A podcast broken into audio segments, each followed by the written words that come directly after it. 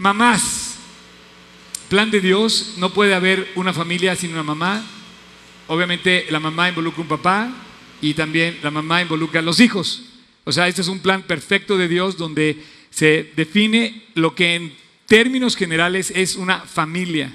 ¿Sí? Una familia, al hablar de la mamá, al hablar de papá, al hablar de un hijo, hablas de la familia.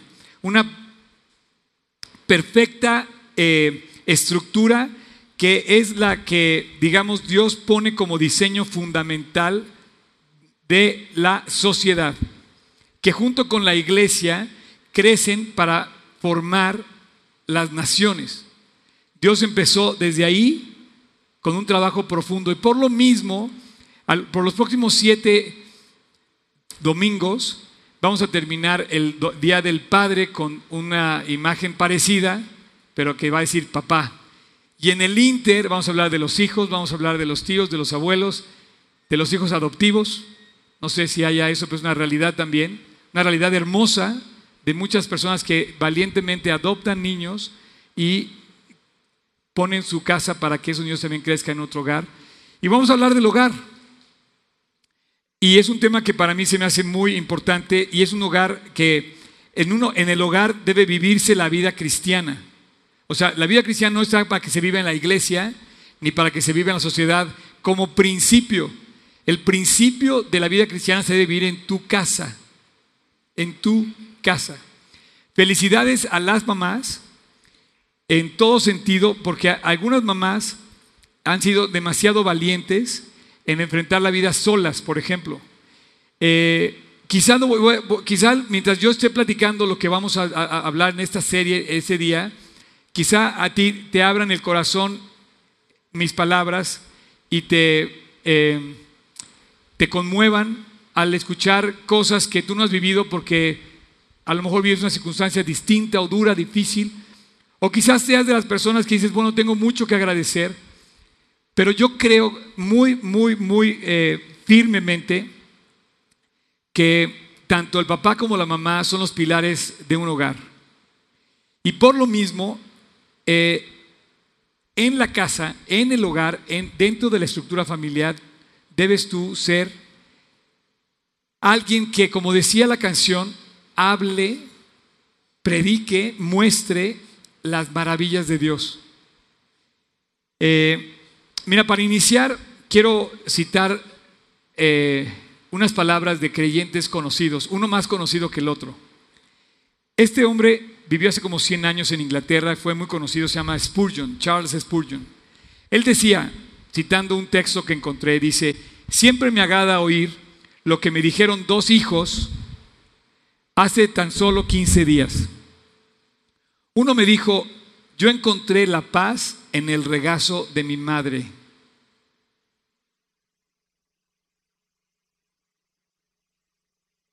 Y el otro me dijo, yo encontré la paz con Dios en el regazo de mi madre. El regazo de una madre es un lugar encantador para que un hijo encuentre a su Salvador.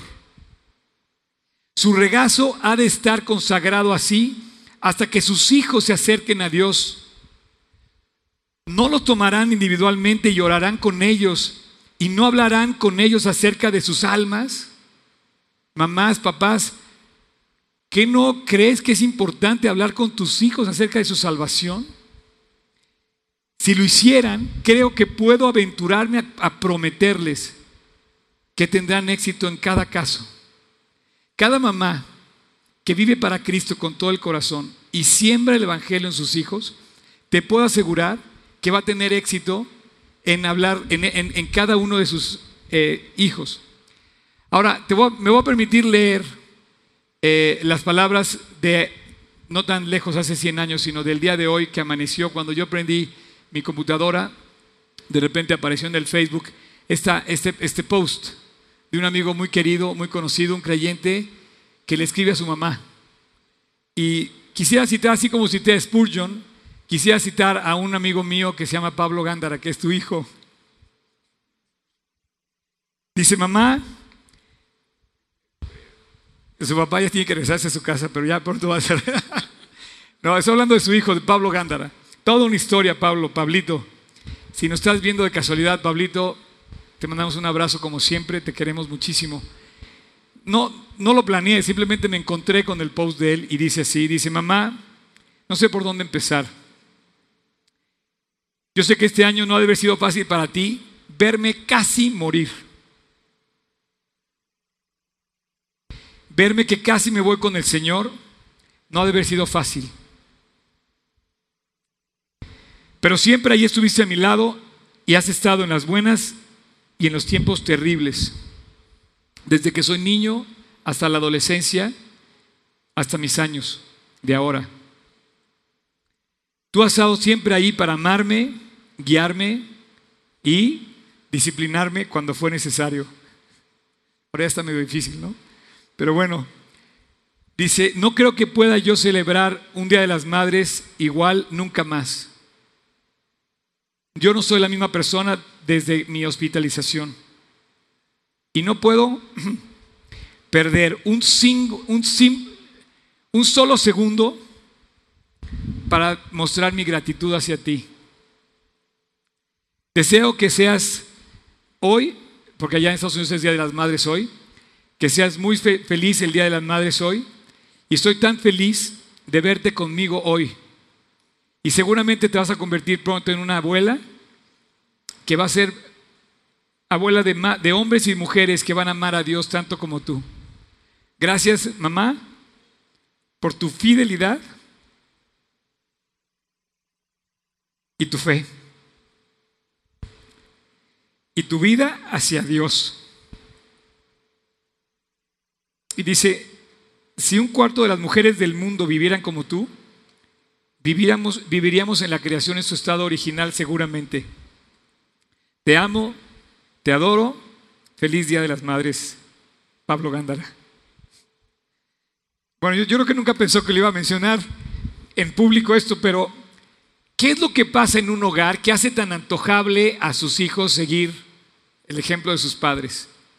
Yo te quiero decir algo, si tú no haces caso de la Biblia en estos tiempos, eh, vas a estar enfrentando la vida, quizá ya como padre, como madre, y te vas a dar cuenta que vas a tener seguidores, no, no en tu trabajo, no en la escuela, no en tu casa, que van a amar tu vida o la van a odiar.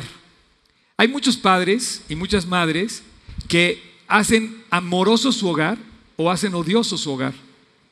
Hay muchos padres, muchas madres que gritan en sus casas cuando deben estar alabando a Dios en su corazón. Dichosos los hogares donde no se oye gritos, donde se oyen cantos de alabanza. Yo creo que es como algo que debemos meditar muy, muy seguido porque decía yo que esto es como la música. La música no solamente la disfruta el que la toca, la disfruta también el que la oye. Y la vida cristiana es exactamente igual que el músico que toca bien. Si tú tocas bien un instrumento, no solamente disfrutas como músico tocar el instrumento, la gente que oye tu música goza el oírte. Y la verdad es que una persona feliz contagia. Una persona feliz hace feliz a muchos un niño feliz, te hace feliz. Nada más de verlo, te rompe así, rompe la, estructura y nada más de ver el niño feliz, te, te comparte su felicidad. Una sonrisa de un niño te comparte su felicidad, pero no es, no es muy lejana, no es muy eh, diferente a la misma felicidad de un padre. Un padre feliz comparte a muchos su felicidad. Un padre que es bendecido por Dios y bendice, su bendición alcanza a mucha gente. Y una madre igual, una madre feliz, hace feliz a muchos. Pudiera no ser así tu hogar. Estoy de acuerdo que no pueda ser así en cada caso. Hay, muchos casos así. Pero al final de cuentas está como aquella canción que cantamos en el Real, tú eres el mejor padre. ¿Se acuerdan? ¿Se acuerdan esa canción? Hay muchas personas que quizá ni siquiera conocieron a su papá. Pero Dios sale ahí, entra y, empieza a cambiar nuestras vidas y de repente aparece nuestra escena y desde ese momento la vida completa en Cristo se vuelve muy distinta.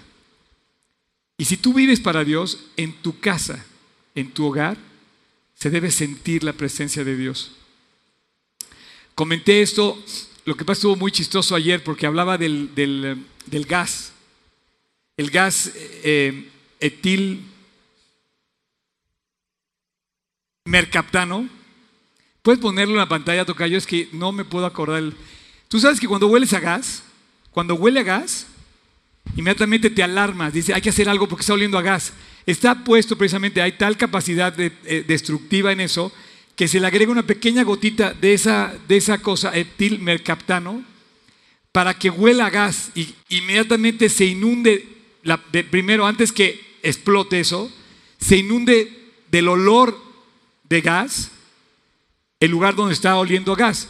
Entonces, tú y yo debemos como creyentes oler a gas, decía. O sea, se debe notar cuando entra un creyente a un lugar. Se debe notar que tú entras como creyente a tu escuela. Se debe notar que tú entras como un creyente a, un, a una empresa. Se debe notar que tú entras como papá o como mamá a un hogar. Si tú dices ser creyente, tú debes oler a Cristo. Y lejos de pensar en el peligro que explote, sí va a explotar ese hogar, pero de gozo y de alegría. Sí va a explotar, sin duda. Y para estudiar esto, que estoy hablando del hogar, vamos a hacer referencia a un salmo, pero antes de llegar al salmo quisiera leerte un proverbio. Este proverbio normalmente lo hemos usado como para, digamos, eh, reprender a nuestros hijos. Entonces dice, instruye al niño en su camino y aun cuando fuere viejo no se apartará de él. Y entonces tomamos la como confianza, seguridad, la orden de Dios, ah no, corrige al hijo, ¿no? Y siempre estamos así señalando, ¿y aquí y a ti quién te corrige, papá o mamá?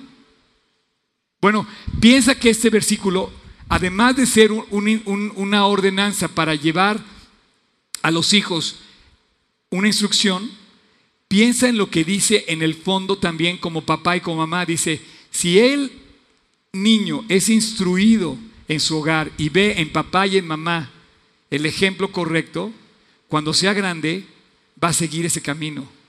¿Por qué? Porque aprendieron de sus padres. Me encanta, por ejemplo, el testimonio de Spurgeon y el testimonio de Gándara, dos famosos hombres de Cristo, que comentan que el sembrar de una madre, el valor de una madre, el hablar de una madre, el compartir de una madre su fe, fue la gran diferencia en su hogar. Entonces, mamás, los quiero felicitar, porque muchos hogares han cambiado gracias al valor que ustedes tuvieron. De hecho, te quiero decir que ustedes de alguna manera le deben a mi mamá estar sentados aquí. Mi mamá partió hace casi 20 años con el Señor y no está presente, pero ella, hace, no sé, yo tenía seguramente 21 o 22 años, no sé cómo, de repente me dice, oye, pues si quieres, da la plática aquí en mi casa, en la casa. Entonces éramos tres monos, como yo decía, eh, y, pero, pero tú imagínate, ¿qué habrá pensado una madre que su hijo a los 20 te dice, mamá, quiero predicar la Biblia? Ha de ser padre, ¿no? Y entonces de repente empieza todo eso y, empieza a crecer el lugar, se llena, me acuerdo que hasta las escaleras se ponía la gente, se llenó algún momento que ya no cabía, mi papá después decía, oye, no puede ser, yo quiero bajarme a las 12 del día y no puedo bajar a tomarme un café en mi casa porque está lleno de gente. Entonces nos fuimos al Marriott, en buena onda, no crean que me, en buena onda nos fuimos al Marriott, rentando un lugar para 40 personas y después terminamos rentando el, espacio más grande del hotel, luego lo rentamos dos veces el domingo y luego nos vinimos para acá. Y entonces de alguna manera tú le debes tu silla un poquito a mi mamá por estar este, aquí ahora y yo creo que todo esto empezó en aquel entonces. Entonces una, una mamá muy valiente que la verdad dijo, oye, esto hay que predicarlo, hay que compartirlo y puso su casa. Nunca se imaginó mamá que me iba a tener a mí 20 años después en el Auditorio Nacional Tú no sabes todo lo que se cumplió en mi vida la semana del fin de abril y principios de mayo. O sea, muchos sueños hechos realidad, que como dice la Biblia, cosas que ojo no vio, ni oído yo, ni han subido al corazón del hombre, están en el camino de aquellos preparados por Dios para aquellos que aman a Dios. Tú te vas a encontrar en el camino con las cosas que Dios preparó para ti. si amas a Dios. Y te vas a ir topando con cosas, oye, está increíble, oye, está increíble. Y tengo 37 años encontrándome con la maravilla que es seguir a Cristo, celebrando no solamente eh, mi conversión, sino y la esperanza de un día estar en el cielo, sino celebrando muchas cosas increíbles con ustedes también. Es digno de alegría, es digno de alabanza, es digno de cantar, es digno de gozo que en tu hogar haya paz, que en tu hogar haya alegría. Si no lo hay, para las antenas porque tiene que haber alegría en tu hogar, porque el problema no es el niño, el problema son los padres. Pero hay papás y mamás valientes que han sembrado el valor en su casa y debe haber alegría y debe haber gozo en esa casa. El principio de la alegría está en el hogar, no está en la iglesia. Debe haber primero alegría en el hogar que en la iglesia. Yo, en lugar de llamarle quizá a esta primera sesión de la familia mamá, estaba pensando llamarle alegría, porque verdaderamente las mamás son ese motor. Yo pienso que de una manera especial son un motor de alegría en el hogar, sobre todo específicamente cuando siembran la palabra de Dios. Mamás, no se rindan. No se rindan, no dejen de hacer lo que están haciendo porque vale la pena y con el paso del tiempo ustedes van a recibir el fruto de no haber sembrado en vano. ¿Por qué? Yo te digo antes de leer Salmos, ustedes saben que la tierra prometida, la tierra prometida, la tierra de Israel, la tierra de Canaán, la tierra de, eh, de las todo este desierto de Galilea, perdón, de Galilea y luego el desierto y todas las montañas de Judá que están en el Medio Oriente. Era una tierra prometida con una definición que quiero hacer resaltar ahora. Era la tierra prometida que dice que fluía o fluye leche y miel. Entonces, cuando tú encuentras a Cristo, encuentras la tierra prometida y empiezas a degustar la dulzura de esa miel. Y si tú no lo cantas, yo te pido que me digas qué es lo que dices en tu hogar. En tu hogar debe estar lleno de canciones que muestren la dulzura del Dios que vive en esa casa. En el mundo no se vive así. Por eso la tierra prometida está fuera del mundo, está fuera de Egipto. Hay que ir a la tierra prometida, hay que cruzar el Jordán. Pero una vez que llegas a la tierra prometida, el fruto de esa tierra prometida debe ser dulce, debe ser rico, debe ser agradable. Hoy en día hay muchos hogares donde lejos de disfrutar de la dulzura de Cristo, se oyen gritos de pleitos, gritos que impresionan. Te quiero decir que eh, muchos creyentes flotan en esa alegría. En medio de muchas complicaciones del día de hoy, la vida en Cristo hace que tú vivas en un mundo difícil, que tú puedas vivir en ese mundo de una manera más agradable, disfrutando. Y hay algunos que, lo, que fluyen así, flotan en esa paz, y hay algunos que por obedecer simplemente se dejan llevar por la corriente de la gracia, y de repente te das cuenta que llegas a un océano donde no hay manera de contener la alegría que Dios produce. El tesoro más valioso del hombre no es la herencia que tú le vas a dejar a tus hijos. La que peleas como, como López Portillo, como decía, como perro, así, voy a defender hasta todo. No, tú no puedes defender tanto tu herencia, tu hacienda, tu cuenta de cheques, tanto como debes defender tu paz y la paz que le vas a heredar a tus hijos. Es mucho mejor heredarles a tus hijos paz que darle a tus hijos una hacienda o una herencia grande. Es mejor que tu hijo sea amoroso que famoso. Hay muchos famosos que no disfrutan del amor. Y hay muchos amorosos que no sean famosos pero disfrutan del cielo. Cuando Jesús puso al hombre en la tierra, lo puso en el paraíso. Y el paraíso, ¿sabes cuál era? Escúchame bien, el paraíso era una familia. El paraíso para aquel hombre y para aquella mujer era su familia. Hoy, para ti, tu paraíso también puede ser tu familia. Es el único lugar donde queda el paraíso. Y te voy a decir por qué estoy hablando de todo esto. Porque esta vida brota del corazón de un creyente y se debe contagiar, se debe palpar, se debe oler como ese perfume agradable, no como el gas etilmetarpactam, eso. No, debe ser algo fragante. Dice que como olor fragante la gente note que hay un creyente en la escena, que hay un creyente en la escuela, que hay un creyente en el lugar y de repente todo cambia porque llega la presencia, el aroma de Cristo. Y es un aroma sumamente agradable, atractivo, que contagia. El hombre feliz contagia a otros, la mujer feliz contagia a otros, los niños felices contagian a otros. Así es que te voy a decir una, frase que apunté aquí, dice, la influencia del hombre feliz se siente primero en casa, regresa a casa, a su propia familia, siendo que el hombre convertido y los miembros de su casa son los primeros que disfrutan de la alegría de ese hombre convertido. Entonces es en casa donde tú y yo tenemos el gran reto de disfrutar, de cantar, de gozar. Ahora, ¿por qué te digo esto? Miren, vamos a hacer así. Abran su Biblia en el capítulo 118 de Salmos. Salmo, versículo 100, capítulo 118.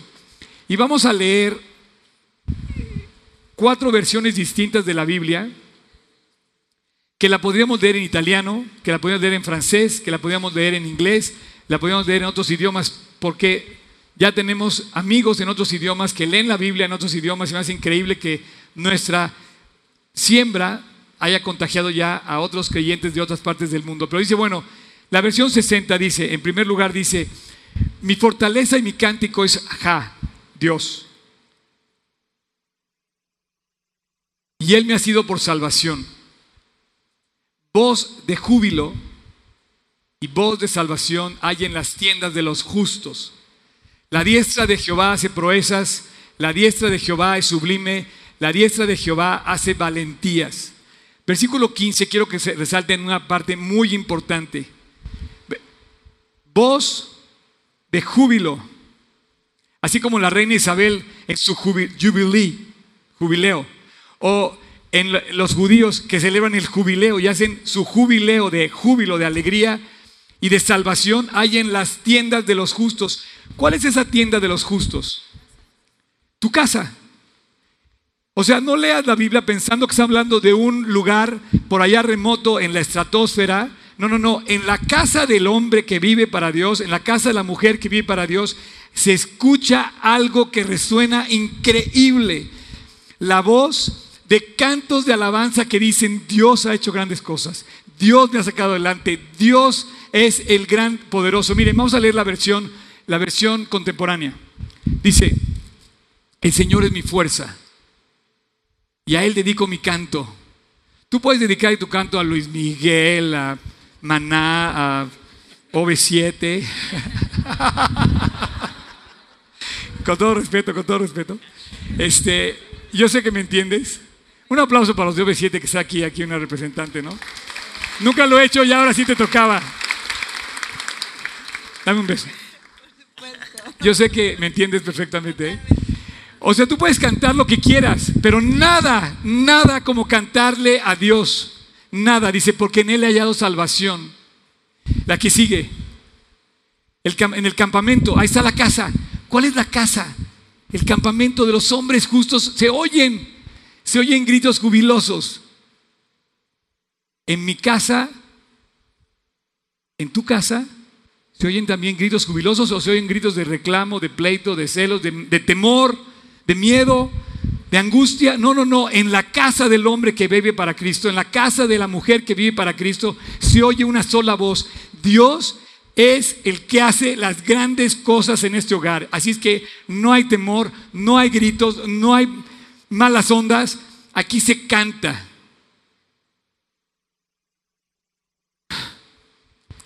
La versión actual, por favor, Tocayo, eh, la del... Dice, el Señor es mi fortaleza y mi canción.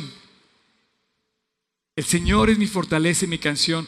Cuando tú te pones en esta línea, te olvidas de todo lo demás que está mal. Si Dios es tu fortaleza y tu canción, eh, es tu fortaleza. Mamás han sido muy valientes en muchos casos de poner primero a Dios y después a sus hijos y ver cómo Dios los saca adelante y de repente dices, oye, mi fortaleza que es Dios me está sacando adelante. Aquí ustedes tienen testimonios de mamás increíbles que han dado testimonio de fidelidad a Dios y por lo tanto viven en sus hogares cosas que en muchos lugares y muchos hogares de, de esta nación ni de broma les pasa por la cabeza. Versículo 15 dice, voz de júbilo y de salvación hay en las moradas de los tiendas, campamentos, moradas. No estamos hablando de ningún lugar remoto, estamos hablando de tu casa, donde moras. Y la última, la última versión que estábamos viendo, Tocayo, la versión del lenguaje actual, dice, Dios me da fuerza, Dios inspira mi canto, Dios es mi salvador. Los justos en sus casas repiten este grito de alegría. En tu casa, si vives para Cristo, te deben oír tus hijos cantarle a Cristo. Te deben oír, mi mamá está cantándole a Dios. Sí, mamá, todas esas mamás que agarran a vibrazos a, los amigos de sus hijos, gracias a Dios por esas mamás. Gracias a Dios porque llegan y empiezan mamás con cargo por las amistades de sus hijos que empiezan a compartir por el evangelio, del evangelio a sus hijos. Así es que, ¿cómo no vamos a cantar? ¿Cómo no vamos a estar alegres cuando vemos cosas grandes, increíbles? Puedo hablarte a lo mejor de algún familiar. Puedo hablarte de un hijo, de un tío, de un hermano, de un vecino y de repente llegas a casa y mamá te cuenta, oye, se convirtió tal persona. ¿Cómo no lo va a contar? Lo tiene que contar.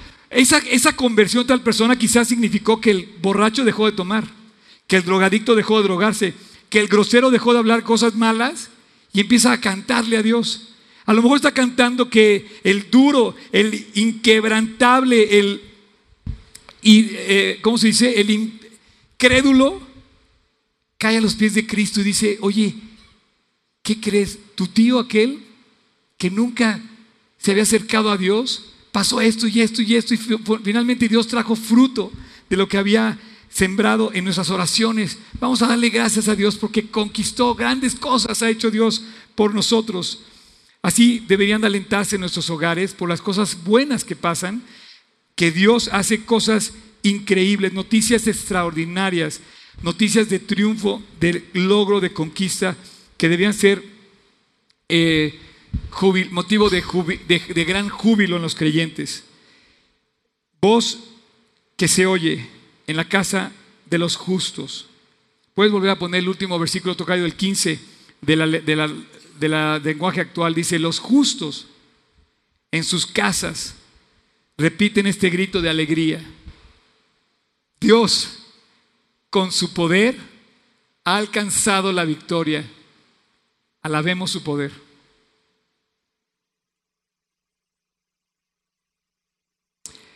Dios con su poder ha alcanzado la victoria.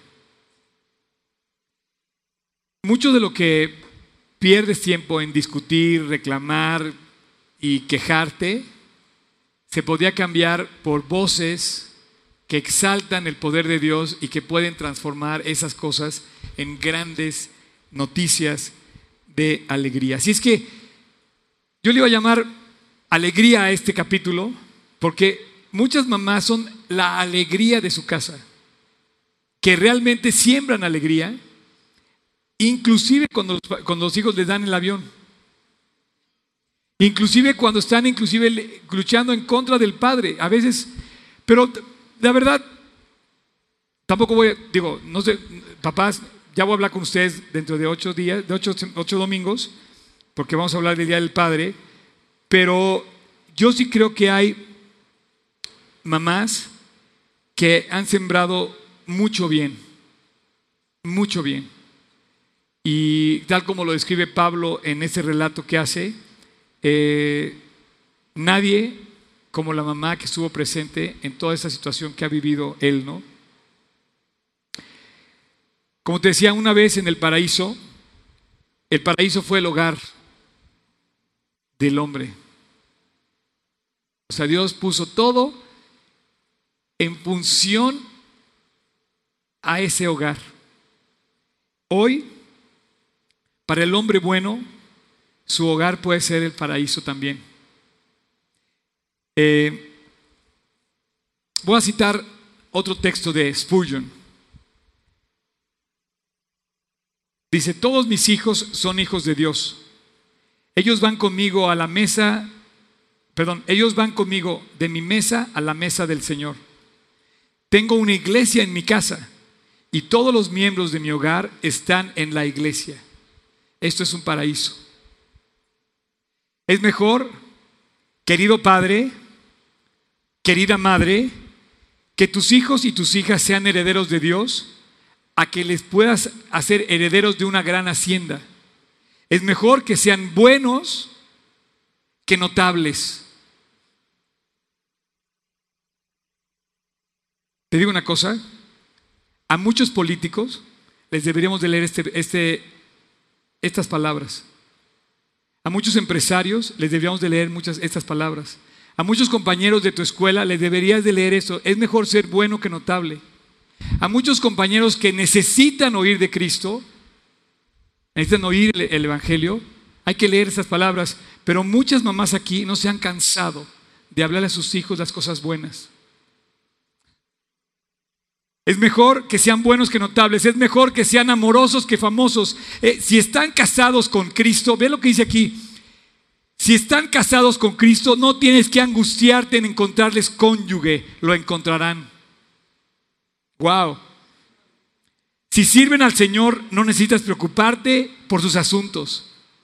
Si sirven a Cristo, si viven para Cristo, mamá, si tus hijos viven para Cristo, no te vas a preocupar por lo que estén haciendo. Vas a saber que están haciendo lo que deben hacer, ¿sí o no? Y dice, mientras vivas, serán tu consuelo. Y cuando mueras, los dejarás en mejores manos que las tuyas propias. Su futuro está bien garantizado. Por esto podemos leer el Salmo que dice, el Salmo 45, tocayo, tienes ahí. En lugar de los padres serán los hijos, a quienes harás príncipes en toda la tierra. Un creyente, un creyente que vive para Cristo, no se conforma con menos que vivir como un príncipe. Y una creyente que vive para Cristo no se conforma con menos que vivir como una princesa. Tienes que creer en Dios para descubrir el profundo gozo, la mucha alegría que hay en la vida de un creyente. Y en mi hogar no lo cambio por nada porque hay paz, hay alegría. Y como esa paz y esa alegría no dependen de las cosas materiales, sino depende de una, de una fuente que fluye, que es Dios, no tengo por qué angustiarme por cualquier cosa que se pudiera estar pasando. Las circunstancias eh, externas no son la fuente de mi bendición, de mi alegría. No sé si ayer, bueno, a las 2 y 48 de la noche los despertó, ahora sí sonó la alarma sísmica y yo así tembló. Bueno, mi cuenta te dice, no, yo sí me di cuenta y yo me la pasé dando gracias porque no pasó nada. Cada vez que tiembla esa ciudad, recordando el temblor del 85, digo, Dios, gracias, gracias, gracias, gracias, gracias, porque esta ciudad vivió tiempos terribles en aquel entonces y nos guardaste. Pero muchos podrían estar reclamando, oye, no, a mí me despertó la alarma así, ¿qué onda? Hay gente que fluye de una fuente que provoca angustia, temor, dolor, amargura. Esas son las condiciones externas. Pero la fuente de un creyente no es una fuente externa de la cual tú puedas angustiarte, porque no va a cambiar nunca. Y quiero, y quiero terminar pidiéndole a los chicos del worship que suban, por favor. Eh, pasen. ¿Ahí están todavía? Ok. Quiero terminar leyéndoles mi versículo favorito. ¿Sí? Este versículo parecería que habla de una planta o de un árbol. Por ejemplo, ¿ya vieron nuestro, nuestro olivo que va creciendo? Ahí va. Testimonio ahí de que estamos creciendo también. Eh, ahí la lleva, ahí la lleva, ¿verdad? Bueno, si tú no riegas un árbol, si el árbol se seca, es que se secó. Pero no así los creyentes. La gracia que hay en ti, que hay en mí, aún en los momentos de estrechez, te va a seguir permitiendo vivir feliz. Esa gracia no es una magia especial que tienes porque sí. Esa gracia tiene un nombre, que es Jesucristo. Y esa fuerza que hay existe y es real.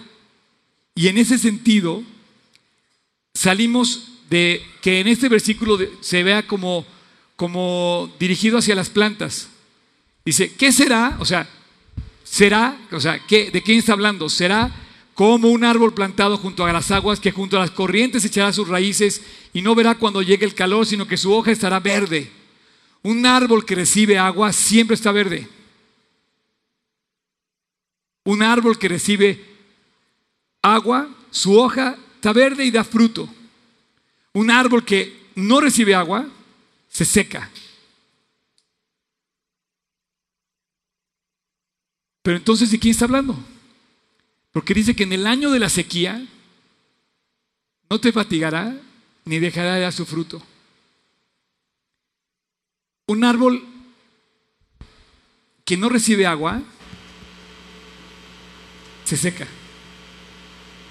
Pero un creyente que no recibe agua, su fuente no deja de fluir. Se llama Jesucristo. Y sigue dando fruto aún en los peores momentos de su vida. En el año de la sequía dice, no se fatigará ni dejará de dar fruto. Ese es un creyente, esas son las madres creyentes, esos son los padres creyentes que se mantienen a pesar de que todo a veces parece estar de cabeza y un día cosechas testimonios, frutos de bendición. Así es que cuando veas la Biblia, te vas a encontrar, con una fuente, una fuente inagotable que fluye de la fe. Y la fe está en el creer, en el creer en el Padre, en el Hijo, en el Espíritu Santo, tres en uno, en donde tú entregas tu vida delante de Dios. Un Dios que murió en la cruz para salvarte, que fue a la cruz para, o sea, crucificar nuestra maldad, pero que al tercer día resucitó. Un Dios que cambió la historia del mundo y de aquel que le cree. Un Dios que sostiene a las papás y a las mamás, a los hijos, aún en las peores circunstancias. Y en ese Dios me alegro todo el día. Y mi casa se alegra y canta las alabanzas que Él y solamente Él se merece. Y yo no quiero que dejemos de cantar. Le voy a pedirte que te pongas de pie y vamos a entonar este himno que nos deja en las manos de la fe para decirle a Dios lo mucho que tenemos que creerle a Él.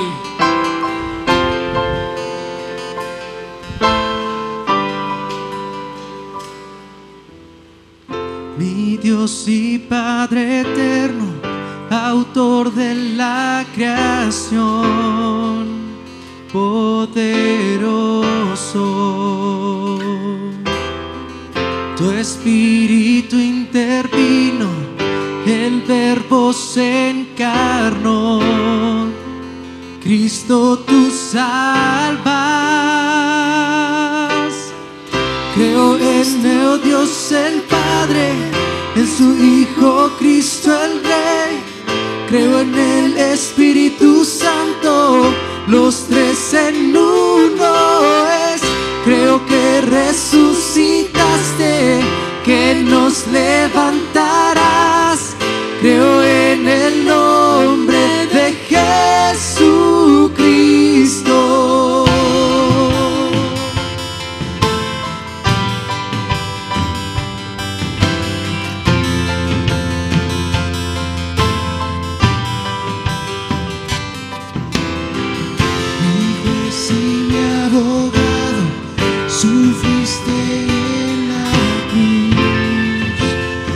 mais perdonado.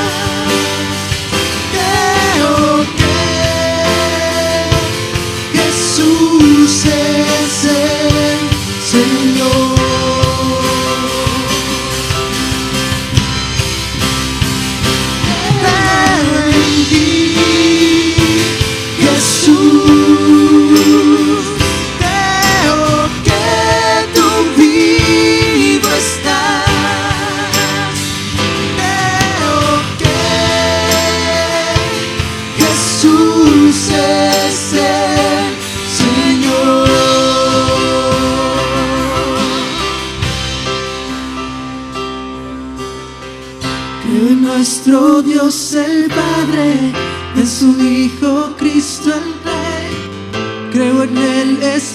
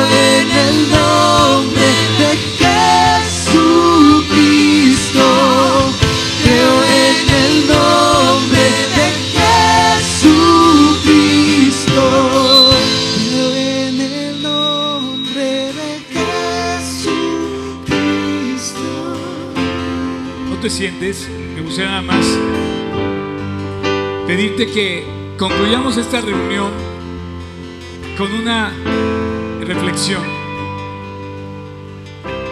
Te voy a hacer tres preguntas. ¿Tú puedes, ¿Tú puedes estar alegre sin música? ¿Puedes estar alegre sin fiestas? ¿Puedes estar alegre sin alcohol? Si, si la música que hay en ti no se apaga nunca, si no necesitas de nada externo para estar feliz, seguramente la fuente de Cristo fluye en tu corazón. Seguramente en tus hogares, en tu hogar se oye un canto de alegría que exalta a Dios y que nunca deja de fluir. Si la música que está en ti es ese amor de Dios clavado por la fe en tu corazón, ese perdón de Cristo de haber creído en Él, te digo una cosa, tienes la más grande posesión que el hombre puede tener. Se llama la paz de Dios, la dicha, la alegría. Solo hay una manera de tener esa paz. Es a través del nombre de Jesucristo, de creer en Él, de lo que Él hizo en la cruz por nosotros. La paz de Dios es la mejor posesión que un hombre puede tener. La paz de Dios que comparten las mamás a sus hijos es esa alegría contagiosa que los hijos quieren recibir, tener y mantener y dar a sus hijos después. Es la propiedad más rica de una familia, la paz. Y es la herencia más importante que tú le puedes dejar a cualquiera de tus hijos. No te preocupes tanto por darles mucho económicamente. Preocúpate porque ellos conozcan esa paz. Si tú no tienes esa paz, eh, quisiera terminar con una oración. Quisiera que inclinaras tu rostro, que cerraras tus ojos e invitarte a que de esa fuente gratuita que fluye de la cruz del Calvario, tomes esta mañana y le pidas a Cristo que entre a tu corazón, que lo recibas en tu corazón, para que se quede a morar en ti, sea tu paz, sea tu herencia, sea lo que contagie, sea tu canto de alegría, sea tu confianza, sea tu fe. Así que si tú quieres, ahí, en tu corazón, en tu interior, repite conmigo esta oración. En silencio, díselo a Dios. Señor Jesús, gracias porque eres esa fuente inagotable de vida que yo quiero hoy recibir. Señor Jesús, esta mañana te abro las puertas de mi corazón. Quiero que entres a vivir a mi vida. Yo sé que no lo merezco y por lo mismo te pido también perdóname. Perdóname por mis faltas, pero Dios, quiero aceptar el regalo de salvación que me diste en la cruz. Hoy te recibo como mi Señor y mi Salvador y te invito a mi corazón. Y te doy gracias, Dios, porque me salvaste en aquella cruz. Creo en ti, creo que tú resucitaste y que me das vida eterna. Y que tú puedes poner en mi corazón un canto de alabanza que no termine, aún en medio de las peores circunstancias de la vida. Gracias Jesús. En tu nombre te lo pido. Amén.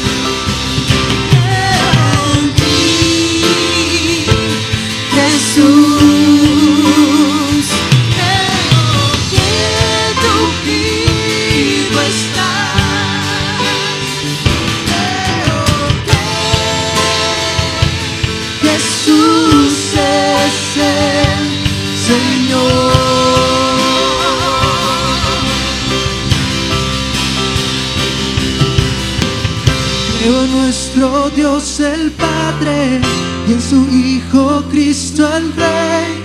Creo en el Espíritu Santo, los tres en uno es. Creo que resucitaste, que nos levantarás. Creo en el nombre de Jesucristo. Creo en nuestro y en su Hijo Cristo el Rey. Creo en el Espíritu Santo, los tres en uno es. Creo que resucitaste, que nos levantarás. Creo en el nombre